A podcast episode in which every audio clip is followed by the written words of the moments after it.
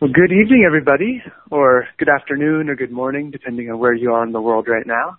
This is Ben Hart of the Shift Network, and very happy to be with you for the next hour as we have our Passionate Citizen Intensive Q&A call with Cat Zavis and Rabbi Michael Lerner. Thank you both for being with us. Thank you so much, Ben, for having us. This is mm-hmm. Cat, and I thought I'd start us off before we jump into questions just with a moment of presence, meditation, grounding, so that we can uh, really be present to this moment and not in any other moment. So, one of the simplest meditations exercises I have for that is the following. So, I'm going to invite everyone to just close your eyes for a minute. Feel your feet on the floor if that's possible or on the ground. And just allow yourself to settle into your body. Take a couple deep breaths, and when you let go, just feel yourself landing, if you will, more into your body, into the moment. And then take a deep breath in. And as you breathe out, let go of any thoughts you have about the past. Anything that you were thinking about before you came here, anything you're worried about from the past. Just take a deep breath in breathe it all in. And then as you let, breathe out, just let it go. One more opportunity to breathe in the past. And then breathe it out and let it go. Now, in your next in breath, breathe in anything you're thinking about that you have to do after this call or tomorrow or in a couple hours. Just breathe in that future. And now the out breath, just let it go. Mm. You can always get back to it later. It's not going anywhere. So let's breathe in the future one more time. When you let breathe out, just let it go. Mm. And now for this last breathing exercise, we're going to breathe in the present moment. So breathe in and let yourself be filled up with this moment. Because this is the only moment right now. This is it. This is all we have in this moment. So breathe that in and fill yourself up with the present moment. And as you breathe it out, feel yourself sinking into this moment, into your body, into the earth.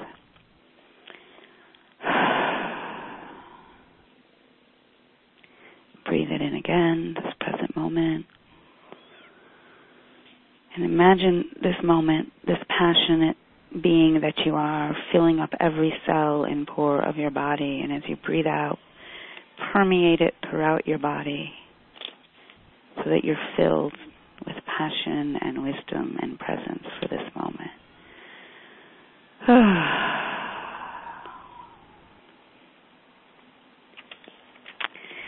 I'll just open it up for questions for uh, Rabbi Lerner and I about the course that we're offering. We're very excited to be offering this course. So, um, yeah, Ben, I'll turn it back over to you. Great. Well, thank you both. Beautiful opening to our call, and thanks everyone for being here. So, um, those of you on the phone line, if you want to ask a question, you can hit star two on your phone. That will raise your hand. Again, hit star two and those of you on the webcast, you can go ahead and type your questions in there, and I'll be happy to read them out for you. And just a reminder to everyone that if you want to uh, look at more at the course to help um, help bring your questions about, just seeing the curriculum over the 10 weeks, or if you want to go ahead and register, you can go to passionatecitizencourse.com. Great. Well, we have some questions already coming in, so let's dive in. Um, first question for you two. Someone's asking, how do we get past the voice inside that tells us we need to be realistic and usually sways us from our idealism and dreams of helping to change the world. Mike, do you want to jump uh, in with that one? Yeah, I mean, I, I think the first thing to do is to um, uh, recognize that that voice is happening, and um, because um, the moment you can recognize that voice as um, as a socially conditioned voice that is not based on any evidence, but is simply based on the um, the vision of what reality is that the media, that the um, that our educational system, uh, that the politicians have all together managed to create inside of you. You have a, a major take a major step in overcoming that that sense that um, fundamental transformation is impossible. Now, in the course that we're doing, we're going to go over and reflect on some of the um, social movements and how they've operated in the face of that demand to be realistic. Because the truth of the matter is, is that there has never been any significant social change that uh, has happened that hasn't first been greeted by um, the rational uh, and the established um, forces in the society by the chant. It's not realistic. It's not realistic. Grow up, grow up, or you'll all fall down. so every so so every that is the chant that that everybody gets. No matter no matter what change has happened it's always been greeted at first by the by that. Um and uh one of the the the amazing things is is that afterwards some of the very same people who have been giving that chant uh, or the variations of that chant, not in the form of a chant, but in the form of sage advice. The wise, uh, the wise men of the society. It's usually the men, uh, wise men of the society. The David Brooks, the um, if you know him, a New York Times columnist. The uh, um, the Tom Friedmans, another New York Times columnist, not to mention all the more right wing, but it's actually much more the liberals who will give you that uh, that story. Um, that uh, um, there's there's um, uh, no um, uh, no movement that doesn't face afterwards these same people turning around and saying, oh, this was inevitable. It was always going to win. It's just based on the reality of the time, and uh, there was no way that it could stop.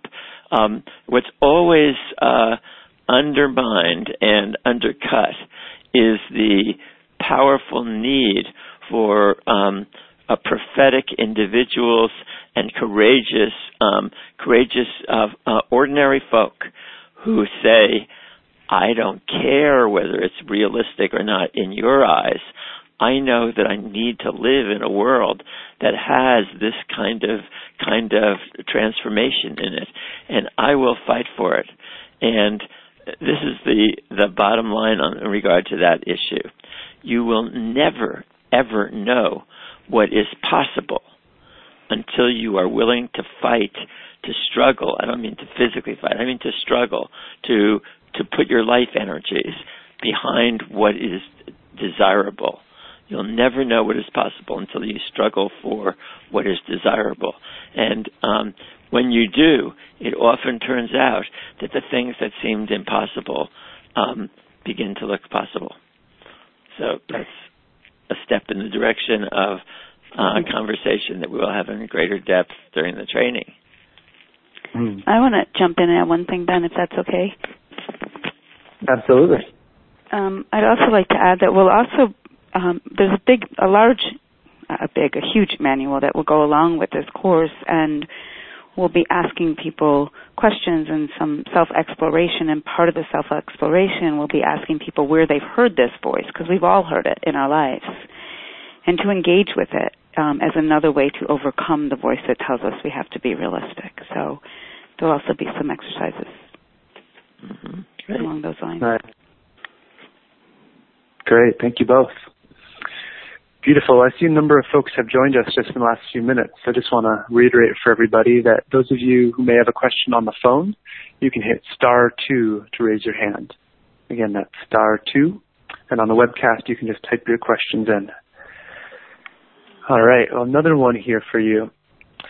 Someone saying, I know so many well-meaning activists who share their messages with such aggression that even I who agree with them have trouble listening. How can I share with them other ways of communicating that don't alienate others without putting them on the defensive?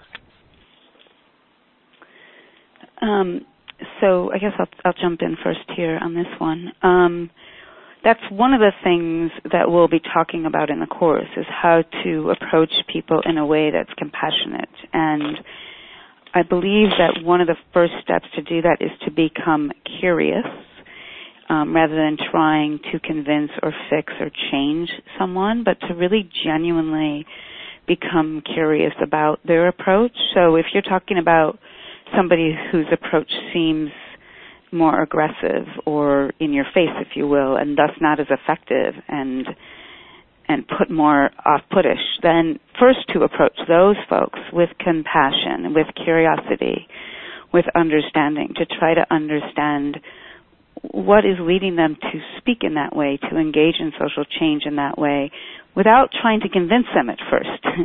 because if you if you notice when people try to change your mind, um, or convince you that you're wrong, you tend to get a defensive response, and it's it's uh, often automatic. And we have to learn to overcome our defensive responses through mindfulness practice, through self-awareness, through process of witnessing oneself. Um, and so when we are engaging with others, we want to try to engage with them in a way that doesn't elicit immediately their defensive response, but to really approach them with curiosity. So curiosity would look something like, um, so you seem you seem really passionate about this, and I'd like to understand what's driving that passion. Can you talk to me more about that? And hear what's underlying the anger, um, because when you hear their passion and what their concerns are, what are their fears, what are their upsets, then they will soften. they will be heard and understood, and through a conversation, not an instantaneous transformation, but through a conversation, you might then be able to share some of what's going on for you, which might look something like, I just feel concerned when you approach social change in this particular way, and you might want to give an example of what that looks like, that it might be difficult for people that to hear you, and you might really be more successful if you approached it this way. So that, that's kind of an idea of how you might begin that conversation and dialogue. Mm. Great. That sounds good. Thank you, Cat. Mm-hmm. Great. Let's see here. Another question. Um, looks like someone's calling on the phone line. Um, I think you may be on a Skype line, so I can't see your name, but if you just raised your hand, please go ahead. You have the mic. Sure. I, um, my name is Randy Shankit, um, and uh, I've been intrigued with. I, I listened in last week, and uh, I so respect what you've put together. Yeah, I've been on probably a pretty intense um, inner journey for the last four years, um, and I still have a long ways to go. Uh, and, and I guess I kind of wonder what, what do you see in in terms of coming out of the course and and keeping us focused on our inner work. So I want to. I'm going to just um, ask you a quick question. I want to make sure I'm understanding the question correctly. So it, I'm going to reflect back what I'm hearing to make sure I'm getting it. So what I'm hearing is that you want to. It sounds like you want to make sure that while um, looking at social transformation, that there's still practice and opportunities to also stay self-connected with one's inner work. Is that is that what you're getting uh, at in your question? Yeah, I think so. You know, because I, I mean, I've heard ideas like you know, stay open, stay curious, and it, and and they're they're wonderful adages, but it seems that there's something about what has to internally change in us to live that and not just take it on as a mm. kind of a way to be. You know, as a motto. yeah, you know, kind of. I mean, yeah. I'm I'm I'm in a different circumstance as an advocate for my sister who's been in a hospital for five weeks, and I'll tell you, a lot of times I lose some of this loving compassion in this inane right. healthcare system. Right. You know? so yeah, so one of the one of the weeks will actually focus a lot on, and it will it will be specifically focused in on one week, but it will also be weaved throughout the entire process, which is um, coming back to compassion for ourselves first, and, and actually learning tools and skills to do that And um, my belief and my practice and my teachings have always been grounded in I can't actually be compassionate towards another if I'm really um, upset and triggered or angry or um, so I have to actually first come home, if you will, to myself and become curious and compassionate with myself and and learn to witness what's happening in my body and to notice when I'm starting to feel um, triggered, if you will, or upset, and, and have the skills and capacity to respond to it sooner and sooner. And so that will be part of what we do in the course, and there'll be opportunities to practice that, and there'll be exercises to practice that every week. And so the inner work is um, part and parcel to and integrated into, if you will, the external or outer work. That sounds great. Just a, kind of another follow-up question, I guess, in a way, is it an intention of of this of people that are participating that it looks like you have a wonderfully you know designed outline, and we talked about the manual that that people will have access to.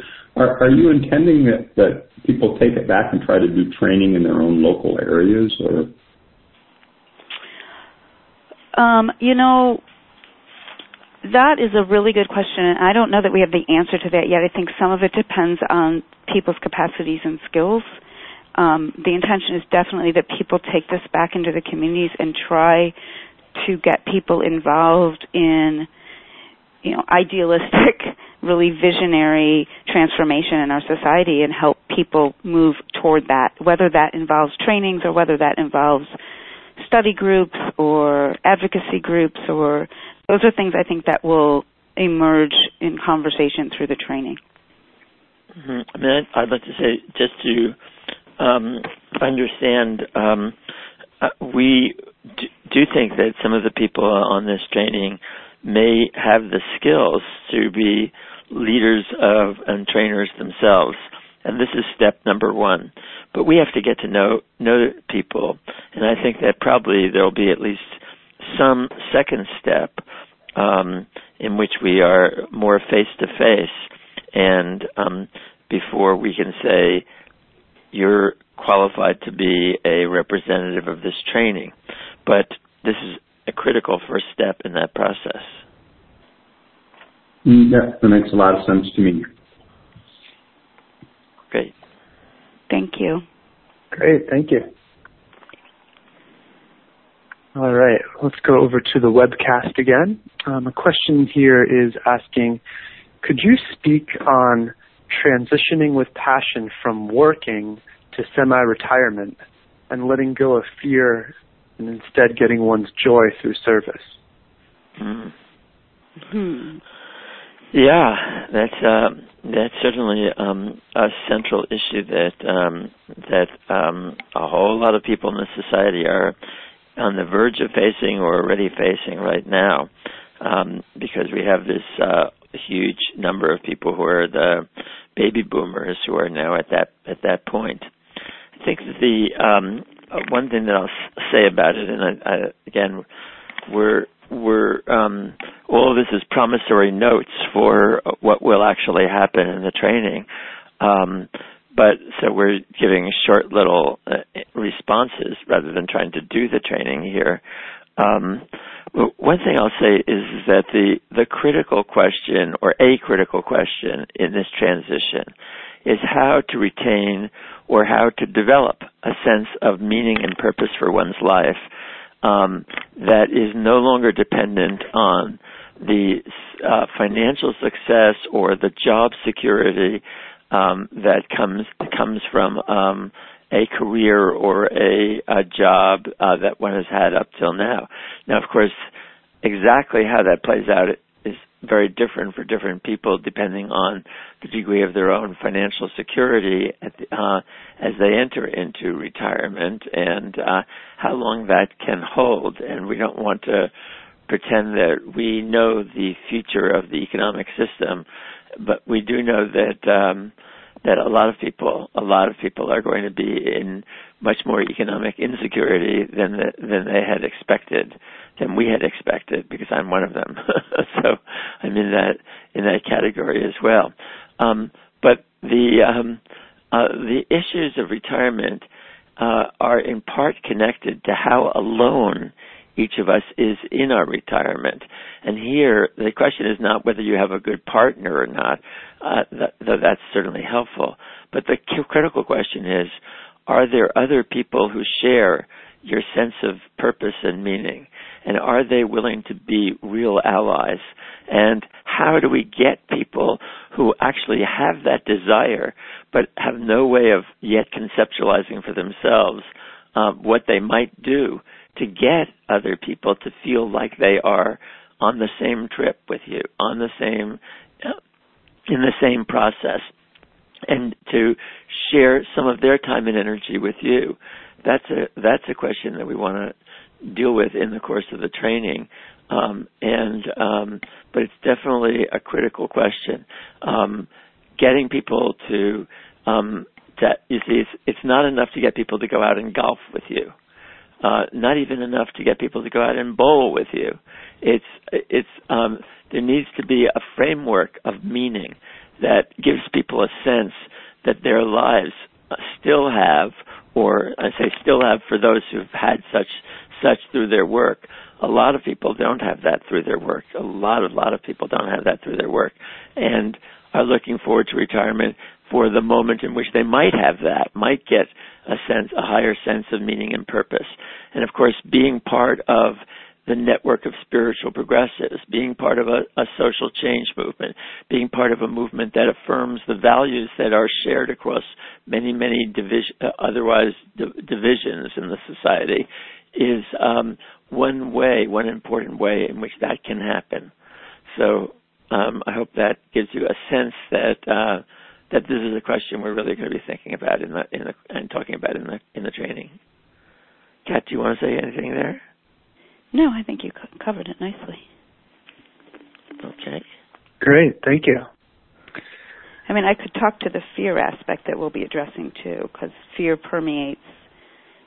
Okay, I guess I have something to say. Fear, fear permeates lots of things in our life, including choices around retirement, but not only. And we will be exploring our fears um, and how we might, I, I guess I would say, dance with them and play with them and overcome them, so that we actually are more empowered. Mm-hmm. Mm. Great, sounds good. Well, thank you for all the questions, everybody. I see a, a long, long list of wonderful questions coming in on the webcast here. Um, so another question is, how exactly can we bring our spiritual values of love, kindness, generosity into discussions with conservatives in a way that we won't be dismissed as lefty tree huggers? Is there new languaging we need to try to adopt to really be taken seriously? Um, well, the first thing I'd say is um, go out and hug a tree.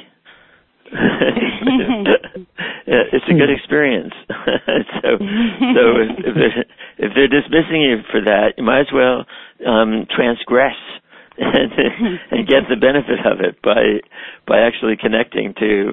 Uh, of course, I'm using that metaphorically um, to say, um, spend some time actually celebrating nature and um, and um, developing inside yourself that capacity to respond respond to nature. A lot of people on the right, when they um, use that kind of language, you know, dismissive language, um, do it in part because they've never heard anybody in the liberal or progressive world talk about um, uh, the holiness of the universe and how important it is to to um, to respect, and let's say if you're talking to a right wing Christian, to respect um, God's creation. And um, very rarely have they ever heard uh, anybody in the, the, liberal or progressive world talk that way.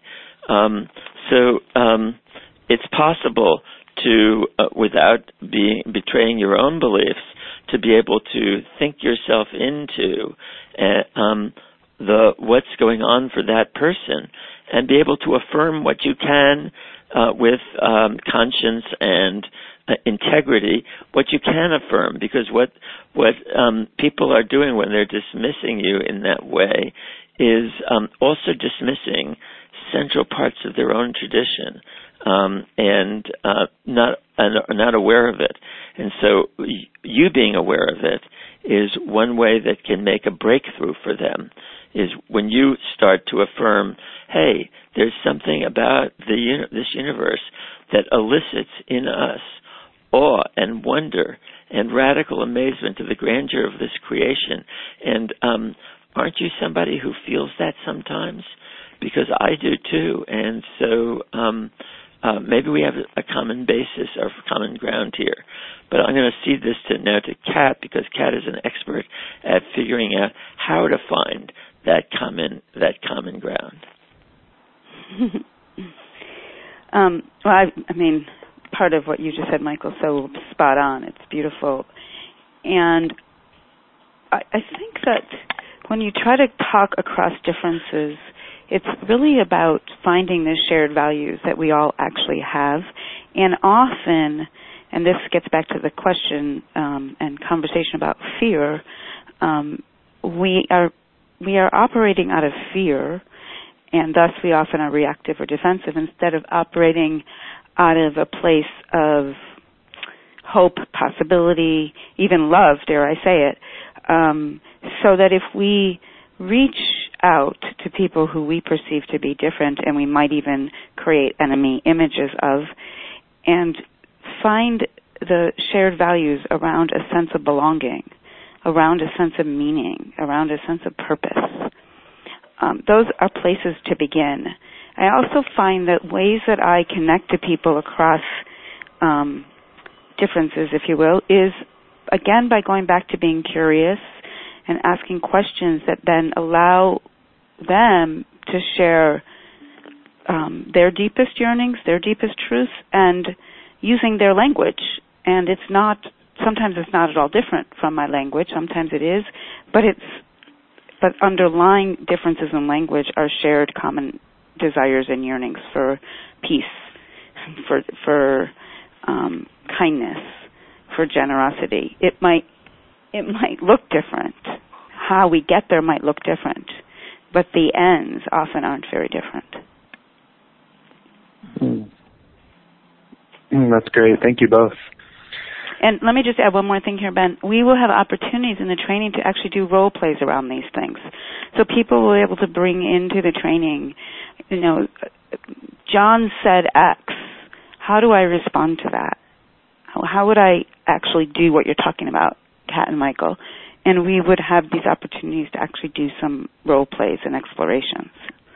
And and also some time for you afterwards and between each session to go out and try it out and and come back and say, no, it didn't work. Here's why it didn't work. Here's what they said, and I didn't know what to say, or here's how they defeated me. And then, you know, because it, this is it, it's not easy stuff. It's it it takes um, psychological sophistication and um, and uh, we're offering some of that. And um, that doesn't mean we know every answer to every situation. And it's also the case that there are some people in which you just aren't going to move and you aren't going to get through to. Um, but there are enough that you could. That one of the things that you need to also uh, learn that we hope to be able to teach a little is how to um, pick the people who um, uh, can be moved and to not feel too frustrated at the people who you can't move. Mm. Wonderful. Thank you both. Beautiful. Let's see. Another question that just came in um, is Would you say that the cynicism so prevalent in our society is actually the intellectual side of despair? That people are so tired of being disappointed that they're afraid to have hope in fear of the pain of being disappointed again?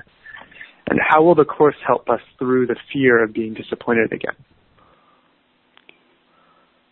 Mike, do you want to run with that one first? Sure. I mean, uh, you've just written a lot so, about this. So some of the people who are asking these questions are great. I mean, they're, you're yeah. so smart and, and and insightful, and and it's so what a wonderful place to start from. Um, with with uh, with people like the ones who are on this call, um, this is going to be a, a really fun and deep training. Um, yes, that's exactly right.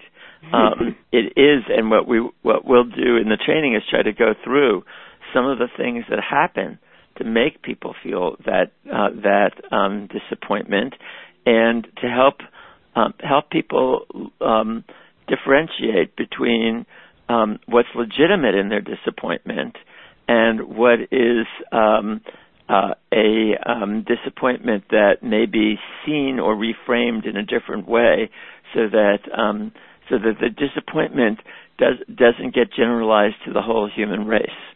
Um, there are um, there are real disappointments. Certainly, the um, what's happened uh, with the Obama presidency uh, has had such moments in which many many people who supported him have felt disappointed and uh, and have felt uh, despairing.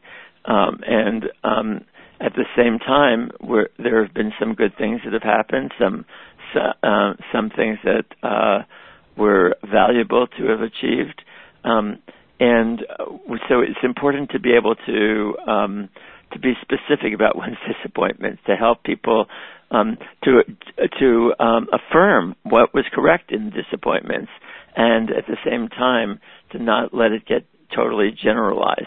And how do you do that? Well, that's part of um, the role playing that we'll do, in which we try to give you techniques for being able to um, help people not deny their feelings, not not say, "Oh, you're wrong to feel that way," but rather to help them uh, narrow the sphere of their disappointments so that they don't yield a general cynicism about the possibility of transformation.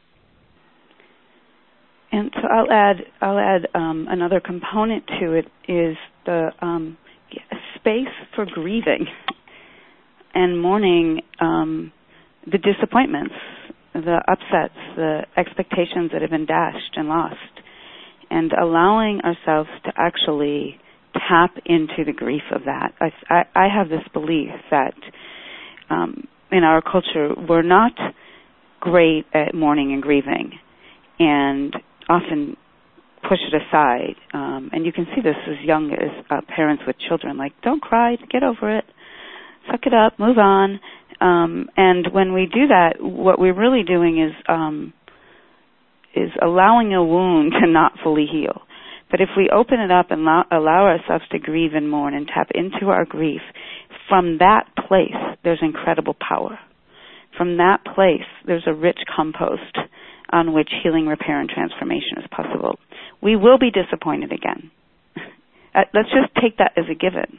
We will be disappointed again. It will happen. It happens in personal relationships. It happens in the world as a whole. The question is, how do you respond to that from a place of power rather from disempowerment and becoming um, just stoic and turning away from the incredible calling of the universe um, to transform our world.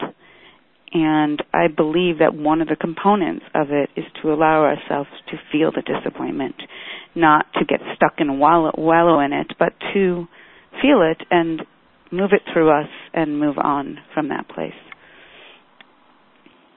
Mm. Nice, thank you. I really appreciate the way you two weave together. There's a, a real synergy in, in your responses. It's really impressive. Thank you both. Thank you. Yeah. So another question here for you is asking, could you speak to how I, as a white woman, can be an ally in ending racism without adding to the problem by unconsciously playing out my privilege? Uh, yeah, I'll, I'll, jump in first on this one. Um, this is such a rich question and conversation. Um, and one of the things that we're going to be talking about is what does it mean to be a spiritual leader, and what does it mean to be a leader full full group and a follower full group, and how do you bring all that to life in movements and in organizing? And this is a component of that in the sense that I think it's really important to find ways to be an ally without um, giving up your own power and giving space for others' power. And one of the things that can happen in in movements and in work is to assume that um, you're always a- either either acting from privilege or that somebody who's been more oppressed than I might be might actually have all the answers. And the truth is we're all imperfect, perfectly imperfect beings and we're all unhealed healers. And having the capacity to engage in the difficult conversations, to um, share what you believe to be a healthy path toward transformation and question things that you think are unhealthy and really be willing to listen to differences and listen to where people are sharing with you where they think you might not be hearing them or might be using your privilege in a really unhealthy way and to be willing to look at that but also be willing to question it. Um, so that it's not just simply um, a call that oh you're using your privilege. It, it may be true but it may not always be true. And so how do we create that dance? And i think the only way to create it is through open honest skillful compassionate conversations. Michael do you want to add to that or? No i think um, that's um, beautiful and uh, uh, it's the kind of question that i don't think i um, i want to try and deal with right now because i think that it's that it's it takes a many-sided uh, consciousness, uh, you know, to both affirm the suppositions that the that the question is based on, and at the same time to be able to not fall into uh, an uh, excessive guilt-ridden approach that um, that uh, is also immediately suspect uh, by the people, both by the people that you're wanting to, to uh, help understand the nature of racism, but also by by many of the victims of uh, of racism um, as something that doesn't really serve their interests so much. So it's um, it's a complicated uh, dynamic that we need to to spend um, a good deal of energy thinking on all the different different angles because uh, frankly, nobody has gotten this entirely right, ourselves included, and um, and yet it's a, a central uh, and critical issue that we in the training have to deal with because we, in as social change uh, tr- um, people who want to transform our society, have to recognize that um, that the um, transformation is not going to happen without dealing um, head on with the racism that surrounds us. Mm. Yeah, great points. Thank you. Let's see here. We're in the last 20 minutes or so of our call, so please send in your questions if you have any more. Um, another question that's here for you both. Someone's sharing a progressive activist that I'm working with is persuaded that corporate power is the supreme cause of all or most of the ills we perceive. My problem with that is that it leaves me personally without a meaningful path forward because I can't see how I can impact corporate power. Have any thoughts on this? Well, um, I certainly um, I uh, think that this is a central issue that we are going to be dealing with in the training. So the, I mean, the first thought to say is, um, yes, you can. There is a way to have um, an impact on corporate power. Um, and um, there's, even though it looks huge, but corporate power is not as huge as sexism is. And and um, the women's movement uh, had a very powerful impact on sexism, not eliminating it yet, but making major strides in that direction. We can make major strides in the direction of democratizing our economy and um, uh, and we have some specific ideas about how to do that, and also some ideas about how you can become effective in doing it. At the same time, um, we don't want to um, uh, claim that uh, everything is about corporate power. Um, there's also a lot of things that we ourselves can deal with in ourselves that give us a lot more capacity to act to transform in the world. Um, I wrote a book about 20 years ago or 30 years ago, I guess, maybe, called Surplus powerlessness. And surplus powerlessness is based on the, the following recognition. There is um, real powerlessness in, compa- uh, in comparison between yourself and any huge corporation, much less the whole of corporate capitalism. There's obviously a huge differential of power. Um, but there's also surplus powerlessness. And surplus powerlessness is the degrees, the way in which we bring our, our own set of feelings about ourselves and about others and our own set of ideas about the world into the mix and bring in, at times bring ideas and feelings that disempower rather than empower. So um, we are going to be dealing both with um, the objective reality of um, of a differential, dramatic differentials in power between us and the, the uh, system that we want to change, but also the surplus powerlessness that we bring to it, and um, and how to undermine that surplus powerlessness as a step in the direction of uh, challenging corporate power and democratizing our society. Mm. Great, thank you. Want to say anything about it? No, I think you covered it. Mm. okay, another question here for you. Um, it looks like you're addressing many issues around the world. Will you also be addressing addressing the current Israeli-Palestinian conflict?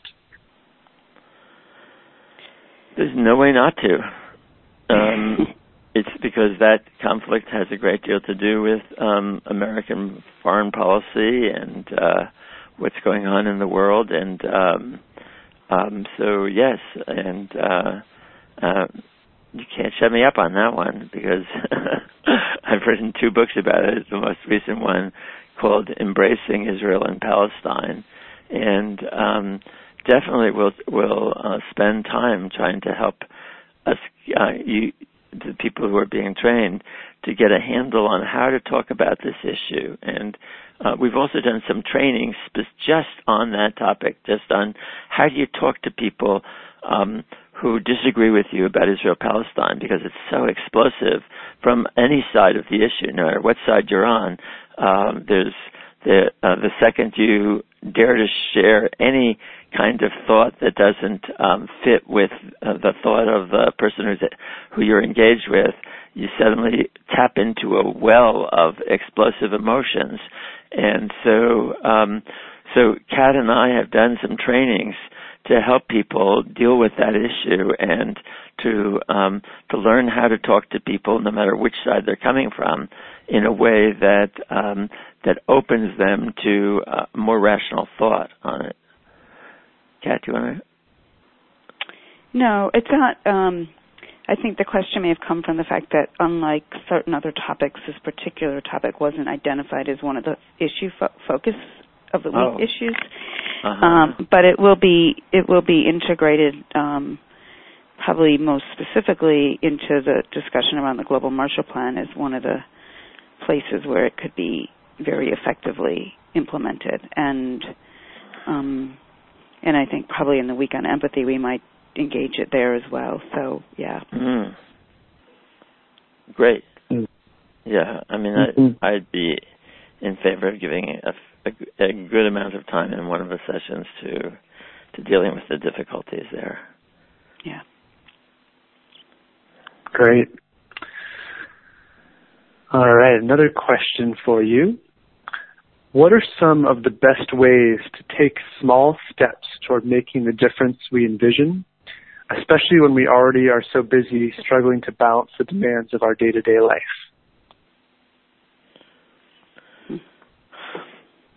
Well, I'll start by just by saying this: um, the the ability to um, uh, to not participate in the recycling of despair and cynicism that holds most people down, um, and instead challenge it in, in a loving, kind, generous way to challenge that cynicism and despair is something that each of us can do a hundred times a day without without you, know without even walking uh, outside one's you know one's normal group of of interact uh, of people you interact with uh, because it's all over the place. And um, so um, little steps are absolutely critical um, to moving the society and um, I mean we're we're not uh, of the the ilk that think um, that there's only one thing to do, and that's to um, storm the Winter Palace, to to um, storm the government or something like that. We don't believe that that's the that's the way. There's got to be lots and lots of of little steps of um, of helping people overcome their the cynicism and despair that they feel as part of the process. That's not all that we're in favor of, but it's a, it's definitely an important part of what we hope to be the skills that you'll get in this training. And I'll just add um, another maybe smallish step is one thing that we believe is really important in creating this transformation is consciousness raising. And so there's lots of quote unquote small steps that can be taken along that way, including um, sharing with people calls such as this or Tikkun magazine, which people can learn about it Tikkun, T-I-K-K-U-N dot org, which is um, our magazine that's that um, the Spirit Network of Spiritual Progressives has been an outgrowth of. That really talks about and shares amazing articles both on the web and in the magazine um, of visionary, transformative um, possibilities for the world and um, consciousness raising and education. And so sharing that with folks is another really easy step by by a gift subscription for people to read. Start a once a month reading group, um, which would be really fun to talk about the issues that are discussed in the magazine and think about think about it. So those are other some other small steps that I think people can take beyond feeling like oh I have to go to every protest and I have to write every letter and you know um, consciousness raising is really important um, in addition to helping people get out outside of the despair, but to see um, what's possible and how we might get there. Mm. Great, thank you both. We've got time for a few more questions, so please send your final questions in. Another one here for you is uh, Do you have any thoughts on how we can function within a capitalistic society that seems so broken while at the same time trying to reimagine and rework it. It feels like trying to dismantle a plane while it's flying, so I often don't know what the path forward is. Hmm. I think that um, it's, it's such a great question because it, it speaks to the despair and hopelessness while also the desire and the hope for transformation. And um, when I think about that, I think, well, there's there's different paths and things that need to happen for this transformation to really happen.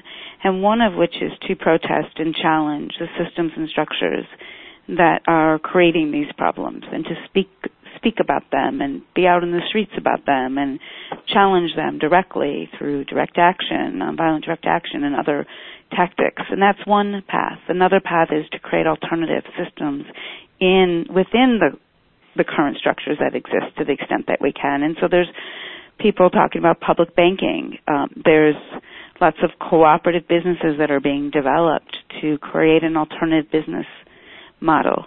And then there's the the kind of third component. There's probably more, but a third component is the visionary, transformative worldview um, to put forth. This is where we're headed, and this is where we want to get to, and here's steps along the way. And this is we're doing various components of all three of these, but right now I'm speaking to our the ways we talk about this third aspect, which is to put out this worldview, this vision of where we want to get to, with concrete steps to get there. And so some of our proposals are those steps. And so it's kind of a combination of recognizing that we're we're in a system and in a society that's really messed up and and that really needs transformation and to find ways to challenge that, to create alternatives, and also to be putting forth a worldview so people can see a really transformed, a different way of living and being beyond where we are now. So I'm not sure if that answers the question, but that's um, one way that I like to think about it. Michael, do you want to add anything to that? No, I think it, I think you did a beautiful job, and uh, um, uh, these are um, there isn't one uh, only one strategy possible, but um, there is a way of, um, of building uh, alternatives within the framework of the existing reality that are um, that eventually become strong enough that they can uh, play a role in replacing the existing reality without causing a plane a plane wreck. Hmm. yeah. Nice. Thank you. Let's see here. Another question is um, it seems like most people try to only think about politics when an election is taking place or something really significant that they don't agree with happens. What are your thoughts on working with elected officials and being engaged year round? How can we do that effectively? Oh, I think that's critical. I mean, I think that's. I mean, if you think about corporate power, that's what they do. I mean, not only do they give money, but they're constantly knocking on their doors, constantly talking to them. Um, and I think that if we can build rapport and relationships with our elected officials, that we will be more successful in helping them understand and see the needs of their constituencies. I mean, the more that elected officials are um, playing in the sandbox with the 1%, the more they actually see the world that way. And so even if they enter office, um, I might think of Patty Murray, Senator Patty Murray from Washington, who entered office kind of as the sneaker sneaker soccer mom. She wore her sneakers and she was a soccer mom and and I've seen some of her choices lately in policies and they're anything but what I would envision a soccer mom's policies and votes would be um, including supporting fast tracking of the TPP. So, um, and why why might that be? Well, part of it might be is because who's she hanging out with mostly? Not with soccer moms anymore. She's hanging out with the people with money and power. And if we can get elected officials to hang out with regular folk more and see how regular folk live, how the 99% are struggling, and how they're living, and how they're trying to make ends meet, then their worldview shifts. It becomes more in alignment with the reality of the majority people. And so working with officials and helping them, elected officials, and helping them understand and see the actual reality, the on the ground reality of how life is, I think is critical. And, and so being engaged is important and not so easy and not always so fun, but, um, definitely important work to do. And we do that in our network of spiritual progressives. So um, we've um, we've developed some programs that we are um, in touch with various people in in um, in Congress and other places to talk about how to reframe what they're doing in ways that um, uh, correspond to their own deepest values because um, one of the things that uh, that we've learned is that many of the people um, who are really good, decent people uh, in um, in politics um, feel like that they are all alone, and they don't know that there uh, where that there are so many other people that would really stand up with them and share share their values, and so they also get into cynicism and despair. And um, at first, I thought uh, when I first heard that from people, I thought, nah, that's not possible. That's just baloney. Um, that's that's just silliness. Of course, they know. But um, uh, as we started to engage in rather systematic conversations with people in the Congress, we'd often hear something like, "Oh, well, we got you know we had so many uh, people telling us um, position X." and and so we'd ask, well, how many people was so many? And they'd say, well, we got 20 letters or 20 phone calls. 20? Wait a second. Don't, don't you have hundreds of thousands of people in your constituency?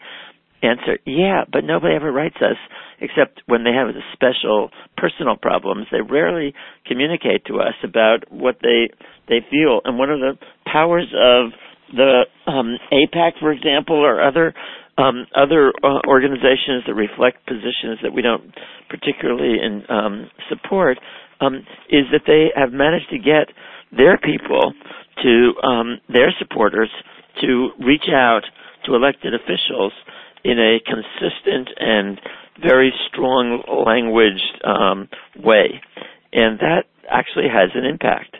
And so, uh, I mean, we are not primarily.